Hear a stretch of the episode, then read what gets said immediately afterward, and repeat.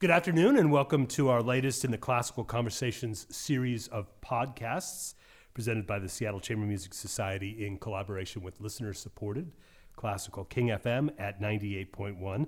I'm Dave Beck from King FM, your host for this series of conversations, which we record here in Soundbridge. This is just a few steps away from the Nordstrom Recital Hall in Benaroya Hall, where we are in week two of the 2015 Summer Festival concerts presented by the Society. The festival continues through August 1st. Today we're recording on Monday, July 13th, 2015, and my guest is playing and rehearsing all this week in works by Tchaikovsky, Brahms, and Schubert. All of these Society concerts broadcast live by my colleagues on Classical King FM. I'm pleased to welcome an especially versatile artist to share music and conversation with us this afternoon. Yura Lee is both an extraordinary violinist and violist. She'll divide her time between both instruments in Seattle this week. During our time together today, we'll find out how Yura came to excel in both instruments, about her work as a violin professor in Dresden, Germany, and about her self described foodie status. We will tell you more about that. She's made an award winning recording of rarely heard violin music, including a concerto by Chevalier de Saint Georges with Reinhard Goebel and the Bavarian Chamber Philharmonic. We'll sample that recording and some Brahms and Schumann chamber repertory that she's performed at various festivals. Let's give a nice welcome today to Yura Lee.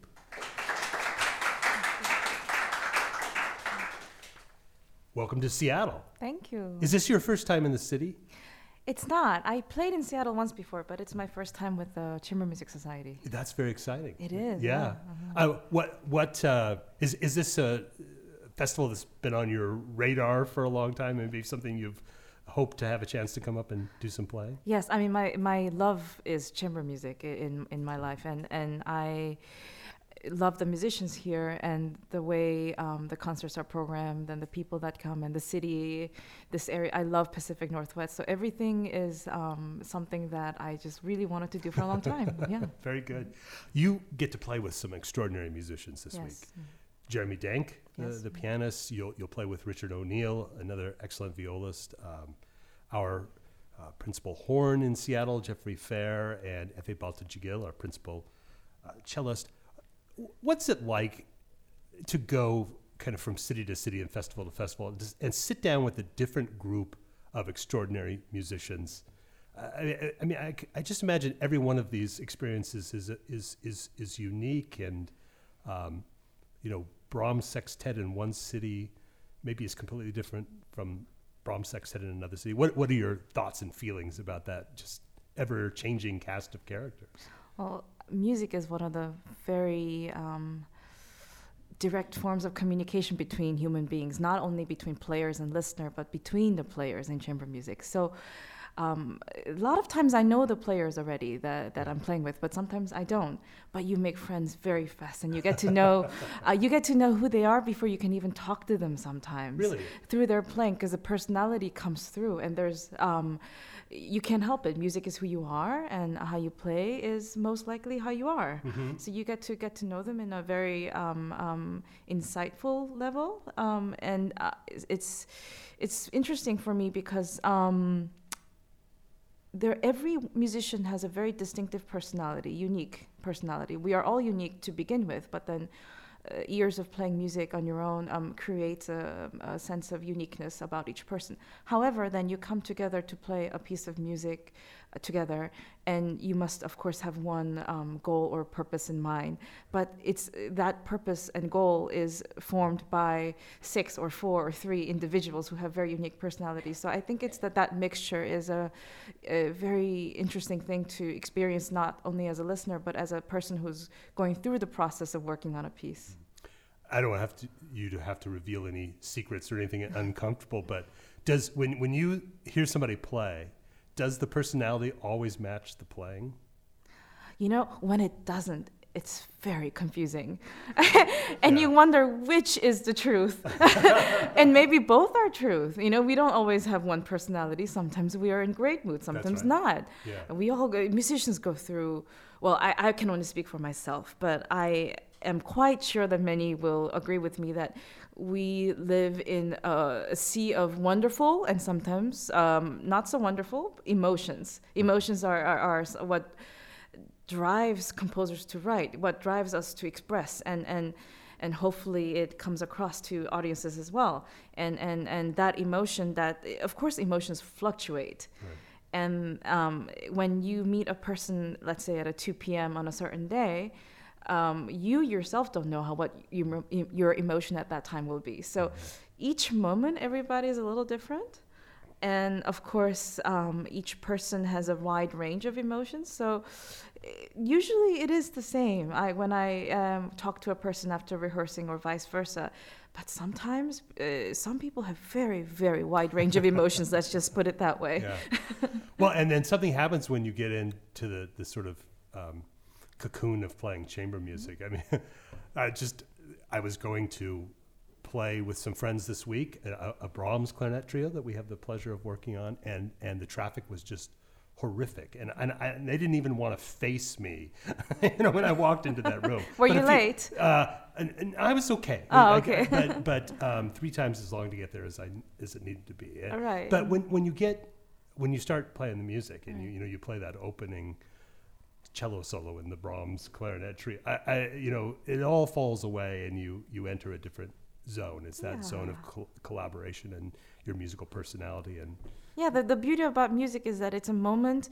It's a moment. It's not past. It's not future. It's the present moment, mm-hmm. and it's a emotional moment of in a way clarity because you're in listeners are hopefully in the zone and players are also hopefully in the zone and nothing but that exists at the moment. And in a way that's beautiful because we are surrounded by reality and that is also beautiful too but to escape that and to exist in that moment and enjoy something that is uh, not describable always by words is a very beautiful thing to mm-hmm, experience. mm-hmm, mm-hmm. yeah and to have the, the, the training and the experience to, to be able to, to come out of, of traffic or something in your life that's, mm-hmm. that's upsetting and to, to be in that, you know, zone yes, uh, is, yeah. is another part of the whole magic of it. Yes, it, you have to have foundation for you to be able to enjoy it. But then, uh, it, all the work that you put in, the hours of practice, the, the, the classes, the schooling, it, it all comes to a good purpose, and that is that you are able to experience something that's so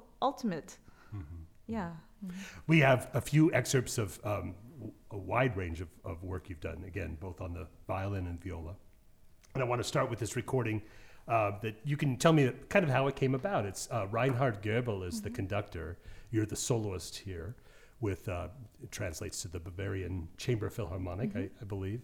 Um, a recording that has won some prestigious awards. Congratulations. Tell me a little bit about how this came to, to be and how you happened to collaborate with this um, uh, you know, prominent name in, in early music circles. Um, Reinhard Goebel is a wonderful violinist himself, and he also conducts a lot. And um, we found this project that was very interesting because um, the, the, the, concerto, for example, the Chevalier de Saint George, uh, he was, um, I believe, nicknamed the Black Mozart. Mm-hmm. Uh, and, and at the time in Paris, and, and that's why the CD is titled Mozart in Paris. And uh, there are a lot of music that we play as violinists quite often, such as Mozart concertos, Bach concertos, Brahms. Um, um, but it's very fun to veer a little bit away from the standard repertoire as well because there is just so much music to be experienced. Yeah. And um, I was very happy when it won the Diapason, um, the d'Or Award in France. And uh, it's, it's, I think uh, the part of the reason why it's um, got the attention was because it was also unusual. And mm-hmm unusual music in a well put together um, um, um, recording with people that are wonderful to work with, and I think uh, it was a very fun thing. Yeah, uh, just a, a, a, tiny bit more background because yeah. the Saint Georges character is so mm-hmm. interesting. Uh, probably the first Afro-European classical composer of note, lived from 1745 to 1799. So, as you say, contemporary of Mozart. Mm-hmm. The son of a Caribbean plantation owner. His mother was a, a slave on that plantation. And Saint George went on to have a great career, not only as a violinist and perf- uh, conductor and composer. Uh, he was a fencing champion. Fencing, exactly. Isn't that so interesting? Uh-huh. And uh, quite a decorated military hero yeah. as well. In a, in a way, fencing and violin go hand in hand because it's well, well, most likely a right hand or some uh, a, a hand movement. Yeah. A, a bow-like hand movement. Let's just put it that way. Precision, um, dexterity, uh, um, um, um, concentration. I know. W- why not do both? I suppose. not that. yeah. No, it's it's a it's he's a fascinating character. Um, well, let's listen to a little bit of Yeah. your recording. This is his second violin concerto, as I understand. So here's our guest, Yura Lee, playing music of uh, uh, Saint Georges.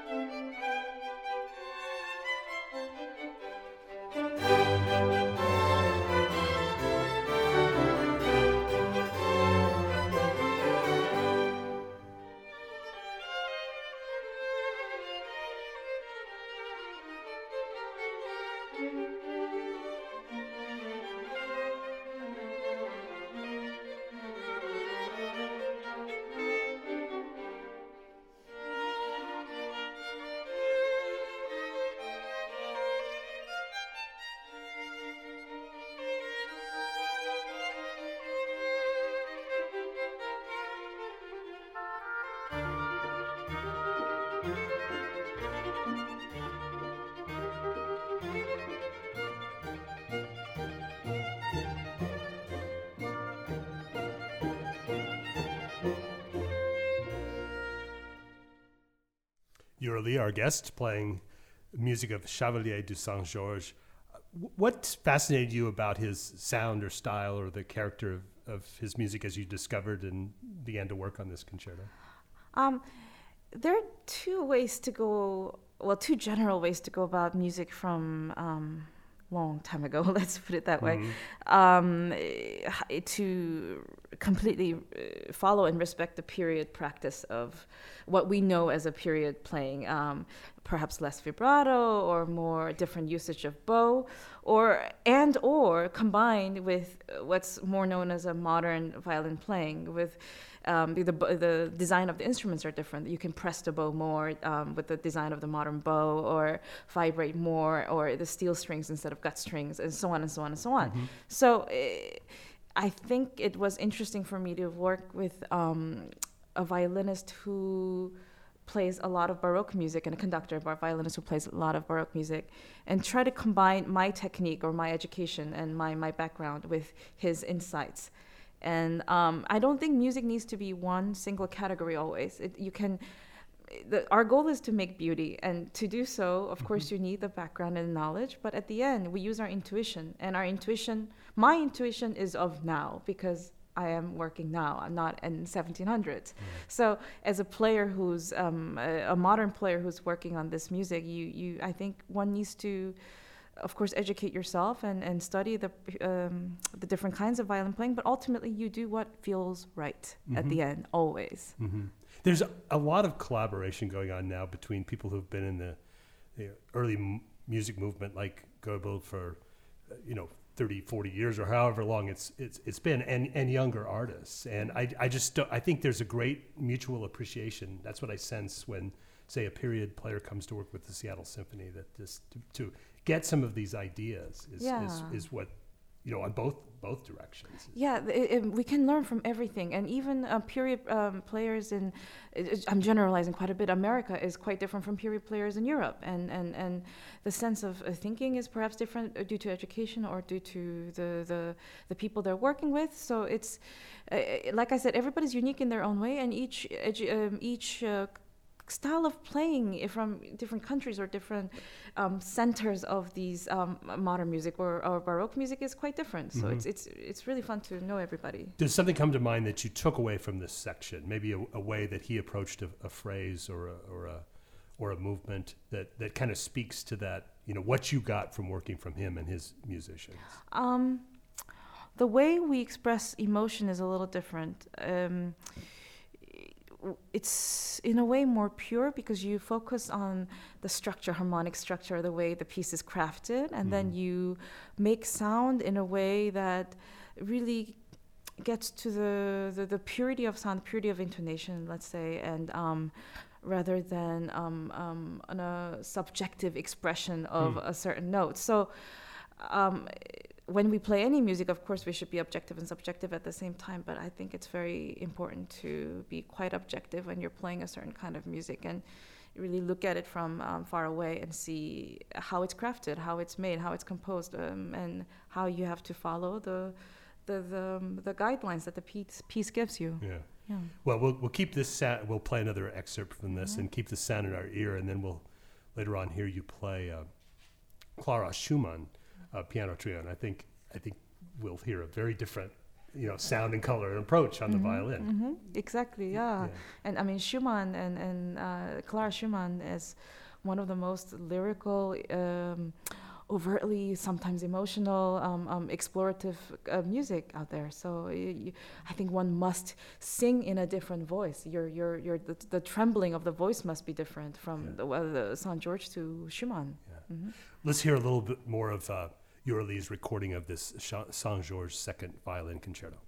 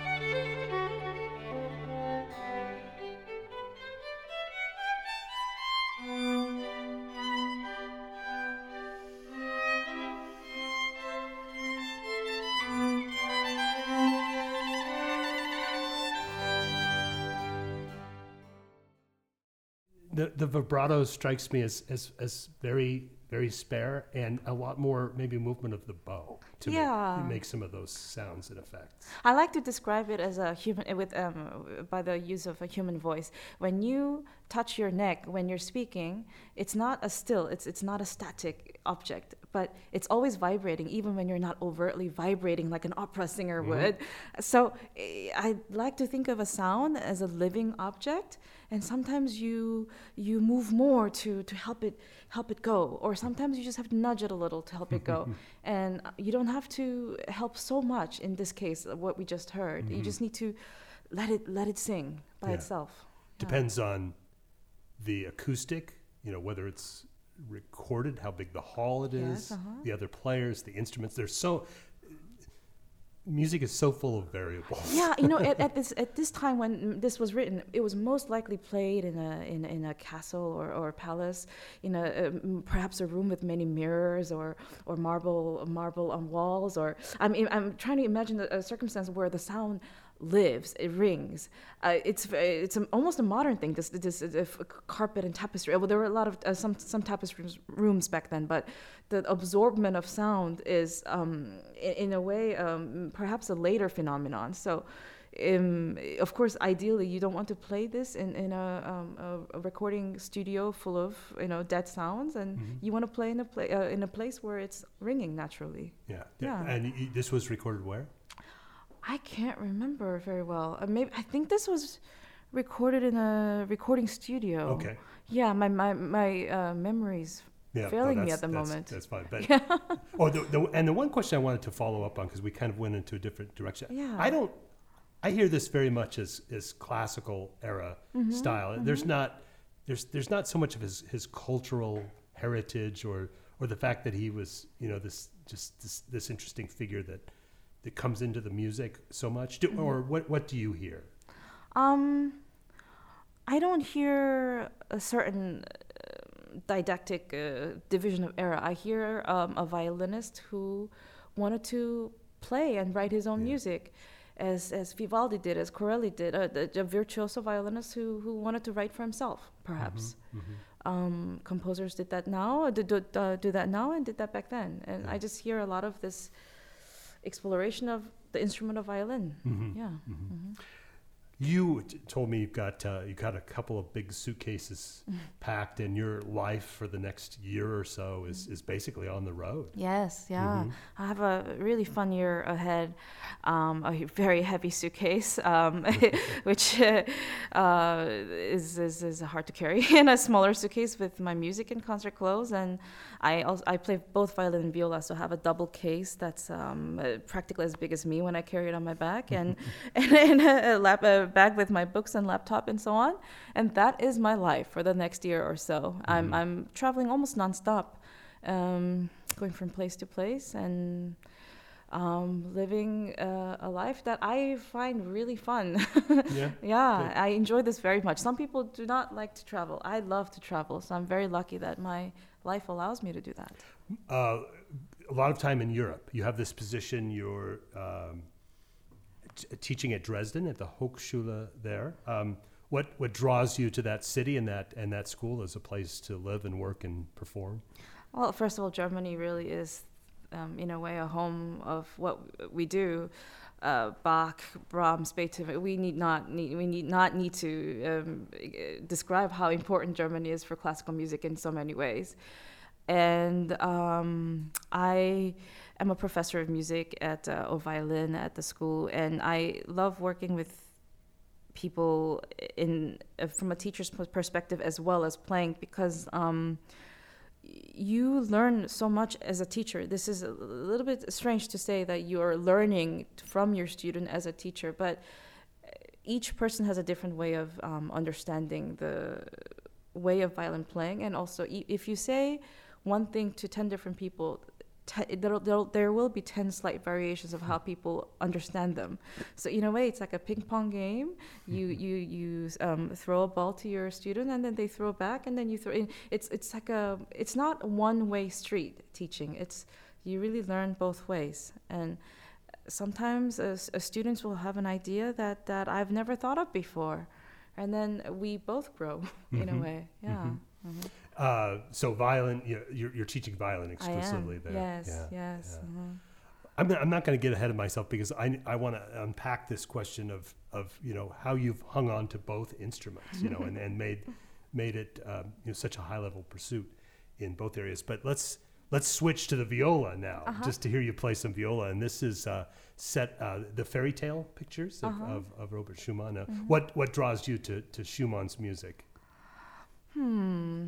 The lack of stability in the best sense. Uh, as we talked about earlier, music really is an expression of who they are. And with music like Schumann, you can really hear what he was like. Um, not only himself, but what he was like at the time that he wrote a certain piece. Um, as we know, he didn't have very stable um, mental um, state for a part of his life, at least, and and more uns- I, I think the more unstable you are it's because you need to work with a more. Um, your glass is more full in a way and you need to first or either learn to contain it or it'll overflow.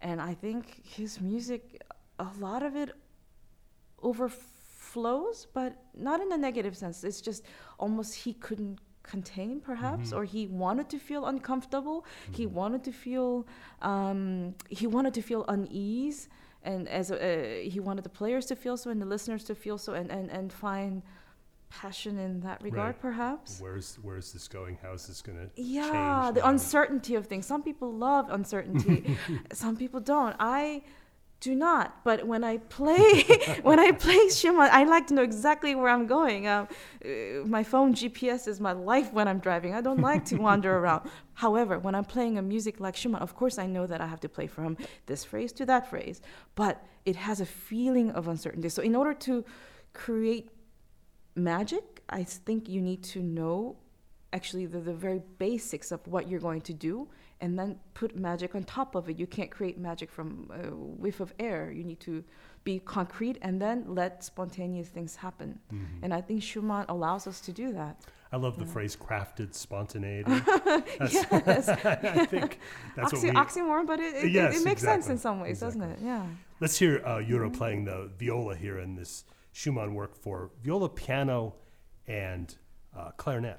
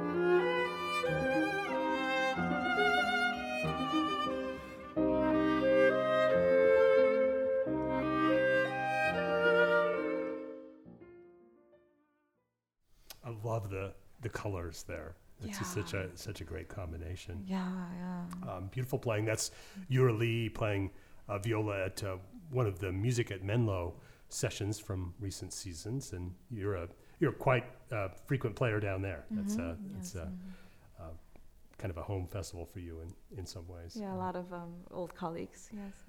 Yes. Uh, how unusual is it for a musician to move so fluidly between violin and viola, and you know, to it seems like you you consciously decide I'm going to do this many violin dates or viola dates. I don't know if you count them up, but uh, but it, it it seems like they're pretty evenly divided.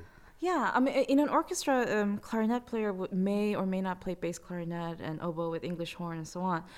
Violin and viola is slightly more unusual because, first, um, um, it, it of course visually it's a very similar looking instrument. One's slightly bigger than the other, but you need completely different personality to play them and, and, and you do you you you um, play a different role when you're playing chamber music between the two instruments and also you have to use a different technique it's not just a little bit further away from you your hand it's, Mhm. it's it's a different way of using muscle it's a different way of hearing pitch the different there are different strings the top of the violin string is an e string whether viola is a a string so uh, and you have to read a different clef there are so many different Right. variables that you have to work with.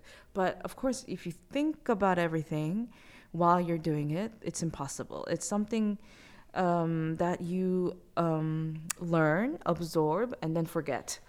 What what happens when you go from? So we'll play a Clara Schumann piano trio as a violinist in, in, in a moment, to playing the Robert Schumann piece that we just heard. I mean, what what goes on with you in terms of wh- how do you bring that? What's the different personality you bring to one than than the other?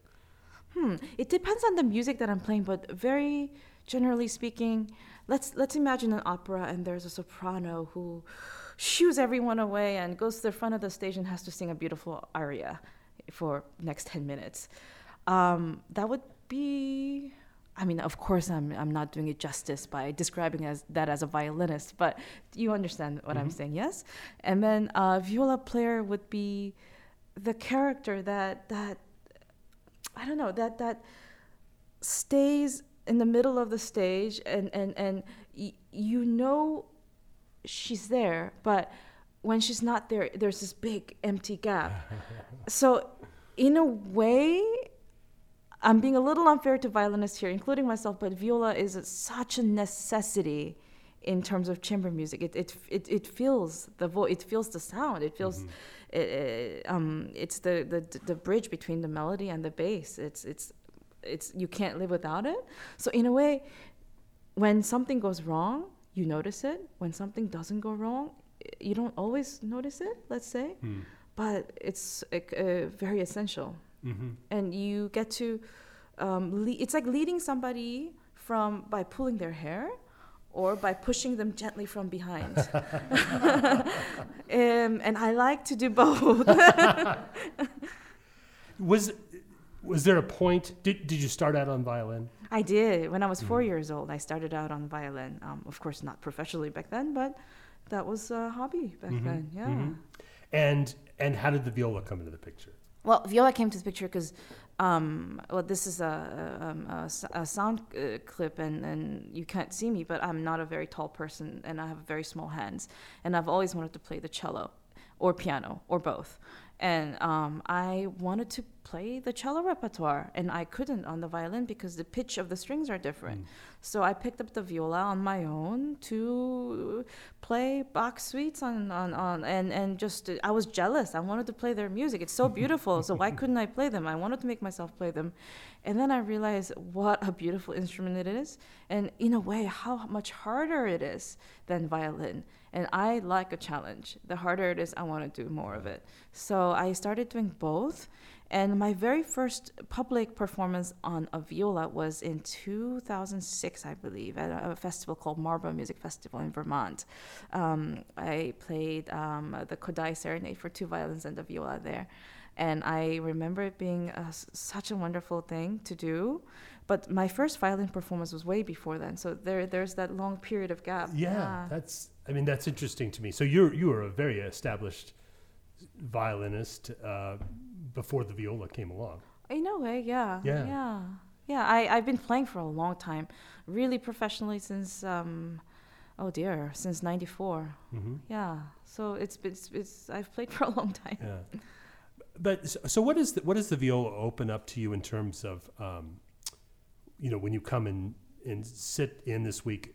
I assume you're, you're playing viola in the Brahms sextet, um, You mean the Souvenir de Florence? Or, oh, the Brahms Quintet. quintet. excuse me, Yes, yes, I'm quintet, playing and viola, then you're yeah. also in the Mhm. sextet. Yeah, Yes. both of those. uh-huh. Um, so you you come with a different perspective, as you say, a, a different a different Yura shows up when you when you in a way yeah you know you can uh, s- look at the score and learn somebody else's part you get a completely view when you're actually playing them. It's it's one thing to know and another thing to actually experience it. And i get to experience from the violinist's point of view and from viola's point of view if i play a piece both parts. I have played uh, both parts on a piece. And in a way that um, for example i'll give you uh, in the rehearsal one a violinist might want to do this phrase that way and then the cellist doesn't agree. I tend to take the side of a cellist because when I play viola, I understand why they need to do so because I'm closer to their voice. So, in a way, um, I suppose violists are quite diplomatic, or I'd like to think that I am. Um, Not diplomatic in a sense that everybody needs to be happy, but it's just a matter of understanding why the other person wants something that they Mhm. want. Well, Yeah. yeah, I, I, it's probably like the middle child or the, the middle instrument. Yeah. A lot a lot of you know violists we're talking about being in the middle of the orchestra. I think Dvorak, uh, you know, took that loved the, to play the viola because you're you're right there in the, the center of things. And Mhm. that, um, and I, I love the Dvorak story and personality. And he Mhm. seems like he would he would be a violist. Yeah, yeah. making things happen when the violas come into yeah, into the he room. loved the viola and he wrote beautifully for it too. Yeah, absolutely. Yeah, there's a Dvorak uh, E flat string quintet which I love, and it starts with the second viola, no less, not even the first viola. I give, it, I love when composers give love to every single part. it's it's a wonderful thing. exactly. Yeah. Well, let's see. I think we've come to the to the Clara Schumann. So we're we're back uh, we're back on the violin here um, for just a moment until we listen to some of that Brahms that that we've been talking about. Here's Yura Lee again from uh, Music at Menlo and uh, Clara, uh, movement from a Clara Schumann sonata uh, trio.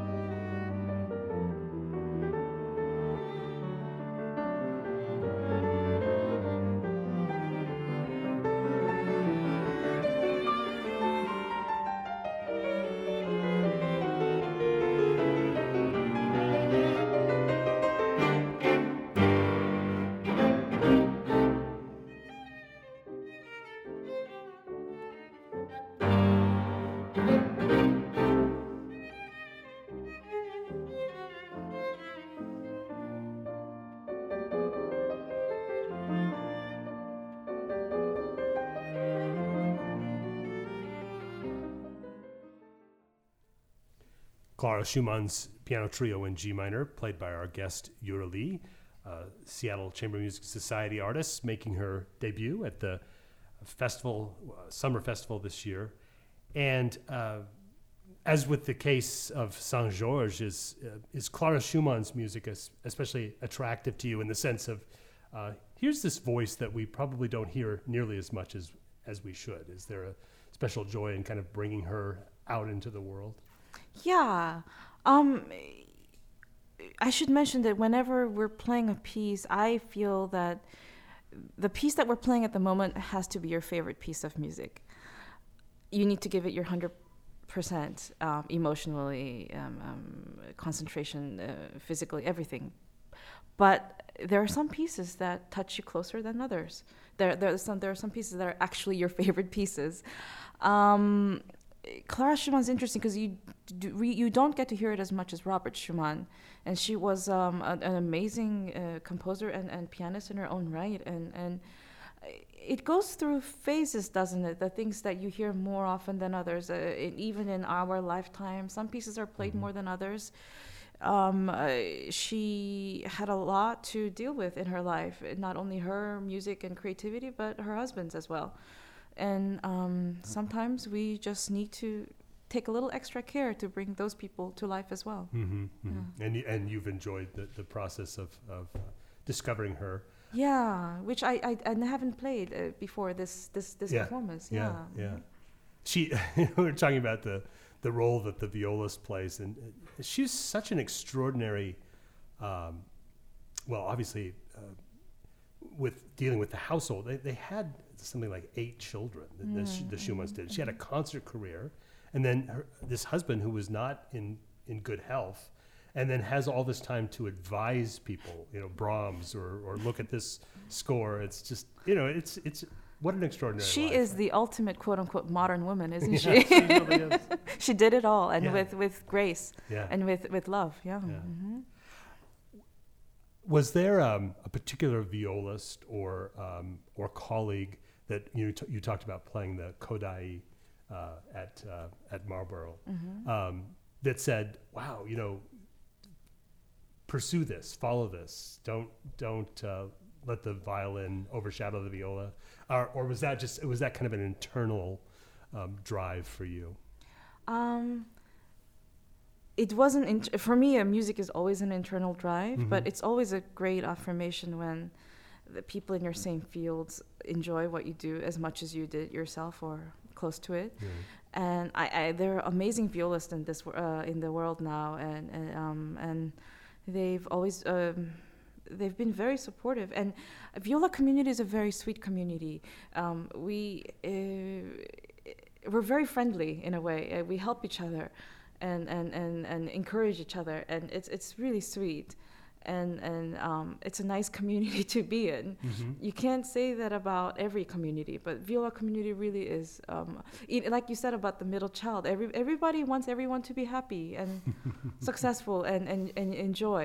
It's it's really nice. Well, it almost sounds like a move to a to a different culture. Like, you know, like there's every every culture has its you know joys and sorrows, I suppose. but Yeah, but to be able to kind of move from the world of the the violin and the mindset of the violin to the viola seems like a very um, you know refreshing or energizing thing. Because Yeah. I, I mean, I'm struck with uh, that. Uh, again, you're so established as a as a violinist to have this opportunity happen. That seems like maybe it was an epiphany or something, or just or great Maybe it's more like us, us, us instead of me, me, me. yeah. Again, we don't want to be disparaging violinists. yeah, no, everybody's no, different. no, no. Everybody's different, but it, it's just the nature of the instrument. It's it's it's the nature eh, of of needing to be um, um, to f- to feel the sound or to need to be on the top of the sound and to shine. It's really I I think I become a different person when I Mhm. when I play a, a, a violin piece Mhm. uh, because I need to be. The music requires it. So at the end, the end, the, the the purpose is not us or you or me or whoever. It's the music, and we need to become who the music needs us to be. And viola needs us to be a different person, and in that way, yeah. Let's hear some Brahms because you're going to be playing a lot of Brahms this week. The horn trio and the quintet in G major. This is the G major sextet by Brahms and another music at Menlo recording in which uh, Lee is playing viola.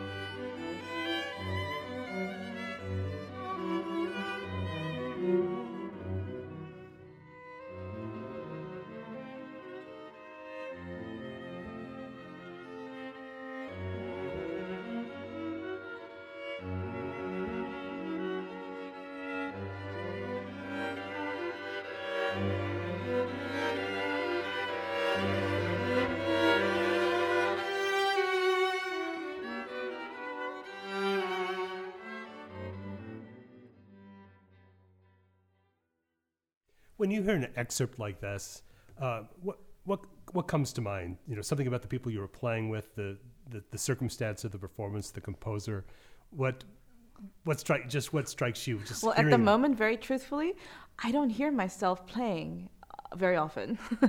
when I'm not, I hear myself playing when I'm playing Mm-hmm. Yes. something, but I don't go back and listen to myself very often. It would be like listening to your own voice recording, wouldn't it? It is- um, so uh, I'm um, discovering this as well as uh, uh, at the same time as you are, Mm-hmm. and I'm thinking, why did I do this that way? A little bit as well. When you when you look back, um, hindsight is always 2020, isn't it? well, and also tomorrow when you listen to it, um, you'll go, "Oh, that's that's that's pretty fine." That's don't do you find that? I mean, when you listen to recordings of, of yourself playing, you know, sometimes one one is more forgiving than other, or or I, I won't say it's forgiving, but um, it's it's you, you can be in a little bit of a less critical place and hear the whole. Ah. Yeah, I I mean I, that's that's my problem hearing recordings that I, I'm involved in. It's just sometimes you you need to get away from it and forget about all the things that you were worrying Ah, about as you. I think I, I'm very good at. Um, I um, love um, I love this excerpt by the way, Oh, just for you know thank for my, my two cents. it's a it's a great place in the piece, especially. Um, I, I do very good compartmentalized listening. Let's put it that way. Um, when I'm in the airport and there's a music and I do not want to hear the music, I tune it out. It's almost like my intuition goes, "That's bad music. Let's tune it out." when I play, when like when I listen. Um, uh, to what we just heard now, um, I sometimes hear the composer, uh, the, the music itself, the notes itself, the music, uh, the, what the composers wrote. Mhm. Sometimes I'm hearing uh, what I'm actually doing technically right or wrong, or I I I've, I enjoyed doing that. Just just focus on what you want to focus on and enjoying that or Mhm. criticizing that only. Mhm. Yeah. And sometimes uh, when we're involved in a project, you know, to the level that you are, we. Um, it's kind of a curse that we, we know so much. It's it's hard for us to listen Yeah. as civilians. So, for example, when there's a Mozart symphony ringtone, and you know, it- let's say the, the, the symphony's in four and the ringtone's in three, and you're counting the beats uh, by just just not even thinking, and then you're missing a beat. Wow, that makes me angry more than it should. Yeah, yeah, it's a curse in a way. Yeah, absolutely. we have a friend with a cockatiel, and the cockatiel has learned the, the overture to the Barber of Seville with one extra da da da da da. And that drives our musician friend who owns this Oh, bird dear. crazy. Do not do, yeah, not good. I want to. Um, we have a mutual friend, uh, my my colleague um, and friend from the Seattle Youth Symphony days, um, Marianne Lacrosse, who works at music at Menlo. And I had not had a chance to to get to know your recordings, and I, I went to to Marianne for intelligence, a little background about Lee, and. Uh, she said, and you can confirm this, that you are a foodie, that you are into things culinary, and uh, that's it's a passion of yours. It really is a passion. I mean, when you think about it, we eat three times a day, so it, it's it's a it's a re- repeat re, uh, repeated activity. But uh, therefore, how fun can you make it, especially if you're traveling? Uh, no. Yes, that's my that's my um, justification rather. Mhm. Um, as a musician, you're using your senses: touch, um, um, um, eyes, um, um, uh, just a general feel of things. And with food, you get to enjoy taste, also touch. Uh, it just it's just enjoying what life has to offer uh, for me. Yeah. And because I'm on the road um, so much, I get to know about people through music and food. Those are the two things I get to know um, a culture or a person or a place. And, and, and what better way to get to know it than So, uh, so how do you how do you do that? Is that through through restaurants, through chefs, through things that you're making? How, how do you um, engage? through, if, in, if, for example, Seattle would be the produce, the markets, Mm-hmm. restaurants. I um, eh, I think um, my generation is very savvy about searching on internet what's great and what's not. So eh, I'm, I'm searching constantly what's great, what's what's uh, of the area here, and and I also do um, Instagram, embarrassingly and happily, where I post a lot of uh, food highlights, and, and for me that gives me a lot. That's really relaxing for me. Yeah. And I love to cook, but since I'm not carrying around my trusty pots and pans with me, how, how great would that be if we could uh, carry uh, another suitcase full of kitchen essentials? But we can't. so um, I, I then sometimes uh, rent a home to cook in. Or next Ah. week I'm going to Portland, Oregon, which is on, uh, one of my favorite cities, and I'll have a place with a kitchen. So I'm going to go completely nuts. Wow. What what um, what's um, kind of top of mind for you these days? The things that you're working with, ingredients you're working with, or, or, or recipes, or what? Well, it's summer, so it's all about fresh vegetables and, and, and fruits. And, and I, uh, I don't have any dietary restrictions, so I work with all kinds of indulgences, let's say. I don't need to take butter out of my diet or, or, or, or anything that I like out of my diet. But um, especially in West Coast where um, the nature and sun and the, the soil gives us such such um, good things. Um, I think that's what I when I'm in uh, Boston or, for example, um, um or some somewhere cold in the wintertime, um, it's it's a completely different um, palette that you have to work with or, or, or, produce. So. I'm very happy to be in West Coast right now yeah. in July. It's yeah, wonderful. So, so my intelligence source says that, that, that you you really love the city of Portland. That that's uh, yeah. I mean, it's got its own TV show these days. yes, which is uh, I find not an exaggeration. It's almost um, the the city is more of an exaggeration of the show. Um, if if that you can believe it, yeah. I just love the a, kind of thinking and culture that fosters weirdness. and I mean that in the best possible sense. Everybody's different, so why not let's all be happily different and let's all love each other for it. And and and um, the the conscientiousness that people bring to activity to everything. I remember this food truck which I love, um, and there was a, just a pot of plant or or flower or something like this, but it was placed in the most beautiful spot uh, in the most beautiful way. Like they don't i love how when people do things with purpose with beauty and with good intentions. Mm-hmm. and I, that's why i love um, that city. Yeah, yeah, yeah well we're glad you're up in seattle and we're glad you. you. get to rent a kitchen and, and have some fun down in portland uh, Lee, thank you so much for um, the music making that we've enjoyed here today and for the conversation. I really enjoyed Thank it. you, enjoyed so it. Let's let's give her a hand here.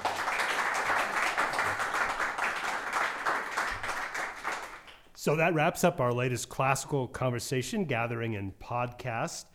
Find our series of podcasts online at seattlechamber.org, and we'll put a couple of these conversations this summer up at king.org as well. The summer concerts by the Seattle Chamber Music Society continue through August 1st right here in the uh, Benaroya Hall. We're in Soundbridge for the podcast, but the concerts are up in the Nordstrom Recital Hall. Our next podcast session will be on Wednesday, July 22nd at noon here in Soundbridge. So be part of the studio audience for that one if you can. James Ehnes is the artistic director for the Seattle Chamber Music Society. Connie Cooper, the executive director. Our engineer for these podcasts is Bill Levy. The programs are produced by me and Seattle Chamber Music Society Director of Education Programs and Operations, Jeremy Jolly. Remember, all of the concerts this summer are broadcast live at listener supported Classical King FM in Seattle. I'm Dave Beck. Thank you all very much.